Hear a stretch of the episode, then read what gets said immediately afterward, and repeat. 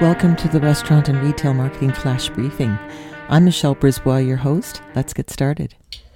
The interesting thing about trends and the different generations is that what we consider when we're older, passe, seen it, done it, uh, younger generations tend to actually like because it's new and novel to them and this is, includes marketing tactics.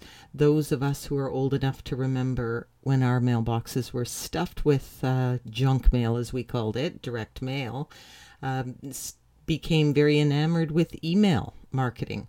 Well, of course, now social media, email marketing is where everybody's focused. And I don't know about your inbox, but mine feels like whack a mole, where I'm constantly unsubscribing and trying to delete emails that I don't even know what I signed up for or how I'm getting them. So let's look at direct mail. And uh, this is from Canada Post. It's called Five Reasons Why Direct Mail Marketing Works. So we'll tackle one each over the next few days.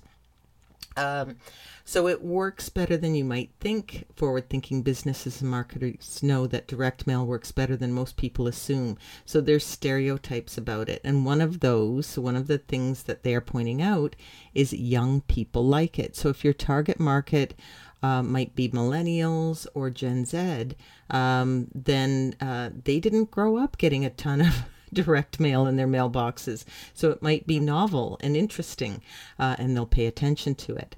Uh, so uh, here are some of the statistics. An astonishing 36% of people under the age of 30 look forward to checking their mailboxes every day, and 95% of 18 to 29 year olds have a positive response to receiving personal cards and letters in the mail.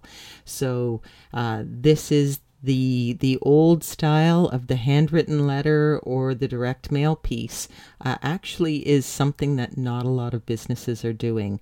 So might make some sense to carve off some of your marketing budget and look at creating some direct mail pieces that you can target to the area around your restaurant or your retail store, um, and especially if you have a younger consumer, uh, you might just strike gold. Talk to you tomorrow.